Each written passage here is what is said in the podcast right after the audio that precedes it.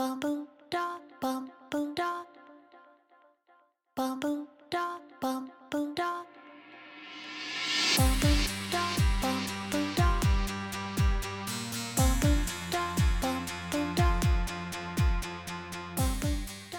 è il fotografo?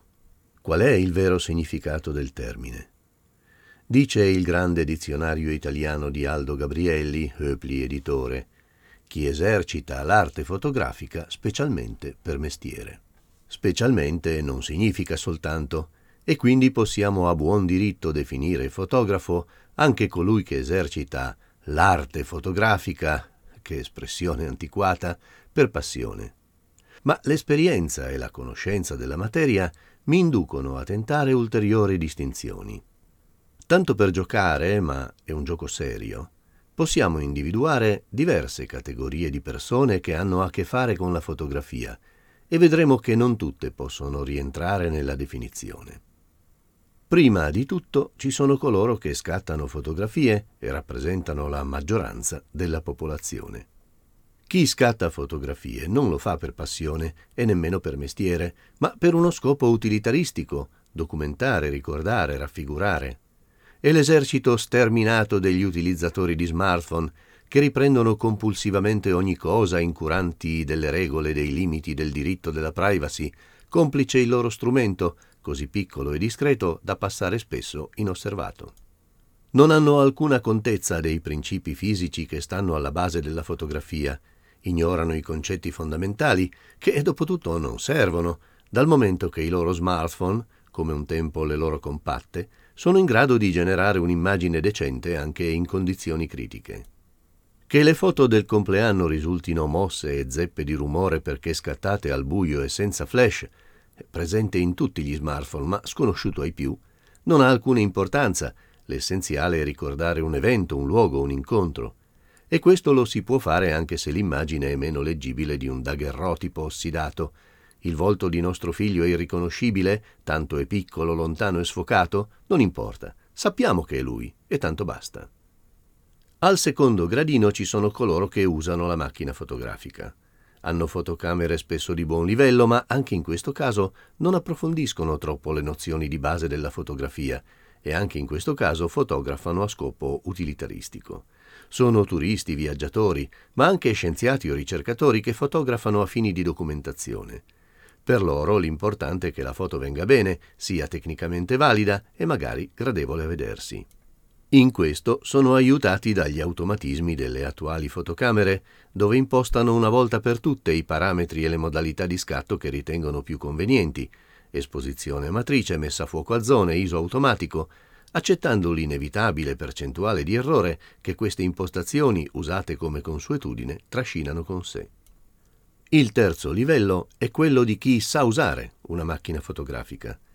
Conosce bene le sue attrezzature e le adopera con discernimento e intelligenza. Studia, si informa, cerca di approfondire la sua cultura fotografica, ma spesso lo fa in modo casuale e disordinato, pascolando sul web senza una guida e una direzione precisa. Spesso tende a trascurare la propria evoluzione estetica e compositiva a favore del puro aspetto tecnico, strumentale, perché pensa che il miglioramento dell'attrezzatura potrebbe trascinare con sé un miglioramento qualitativo della sua produzione. Purtroppo a questo livello appartengono anche alcuni fotografi che si definiscono professionisti, e lo sono se per professionista intendiamo chi possiede una partita IVA e fotografa per mestiere. Il lavoro, le scadenze, le richieste spesso assurde di clienti impreparati e pretenziosi li costringono a trascurare l'aggiornamento, indispensabile in ogni professione, e così finiscono per replicare all'infinito le stesse procedure e gli stessi stilemi, con risultati qualitativamente mediocri e di fatto meno brillanti di quelli ottenuti da tanti fotografi amatoriali. Il quarto step, finalmente, è quello dei fotografi. Che lo facciano per lavoro o per passione, cercano di ottenere il meglio dalle loro conoscenze e dalle loro attrezzature. Si informano, studiano, e non a caso. Si confrontano, cercano la critica costruttiva più che il consenso, riescono a distinguere le informazioni utili e a farne buon uso. Sanno che la crescita fotografica non conosce soste e che necessita di uno studio ininterrotto. In questo modo migliorano costantemente il loro stile. Che cosa li distingue dalle categorie precedenti? La continuità, l'assiduità, la preparazione, la curiosità, la voglia di approfondire. L'aver fatto della propria passione un'attività che li coinvolge, sulla quale investono tempo e soldi quando possono, che vogliono condividere, perché pensano di avere qualcosa da dire utilizzando quel meraviglioso linguaggio che è la fotografia. Passione, che deve caratterizzare non solo gli appassionati, ma anche i professionisti che altrimenti non sarebbero veramente tali, ma solo mestieranti. Il bravo fotografo vive al quinto piano del nostro immaginario condominio. Non si preoccupa troppo dei mezzi che usa, ma sa che li deve usare ai limiti e talvolta oltre i limiti delle loro possibilità tecniche. Anche se dilettante, possiede conoscenze ignote a molti fotografi di mestiere e le mette in pratica senza nemmeno pensarci. La macchina è per lui un'estensione dei sensi che adopera distinto grazie al lungo studio, all'esperienza, alla conoscenza indiscussa dei suoi strumenti di lavoro e delle leggi che li governano. Conosce le regole della composizione, che applica automaticamente senza rifletterci, lasciandole fluire al di sotto del livello di coscienza. Il grande fotografo, infine, prescinde da tutto questo. Come i più grandi scrittori ha interiorizzato tecniche e procedure al punto di non doversene occupare e usa questa sua connaturata conoscenza per superare le regole, creando un linguaggio nuovo, uno stile che sarà solo il suo, riconoscibile quanto una firma impressa sull'immagine. Quando fotografa, la sua mente non è attenta a ciò che sta facendo, ai mezzi che usa e alle operazioni da svolgere, ma crea associazioni e legami tra idee, sensazioni e ricordi, attinge al suo bagaglio culturale, ispirato dal soggetto che si trova a dover tradurre in segni di luce.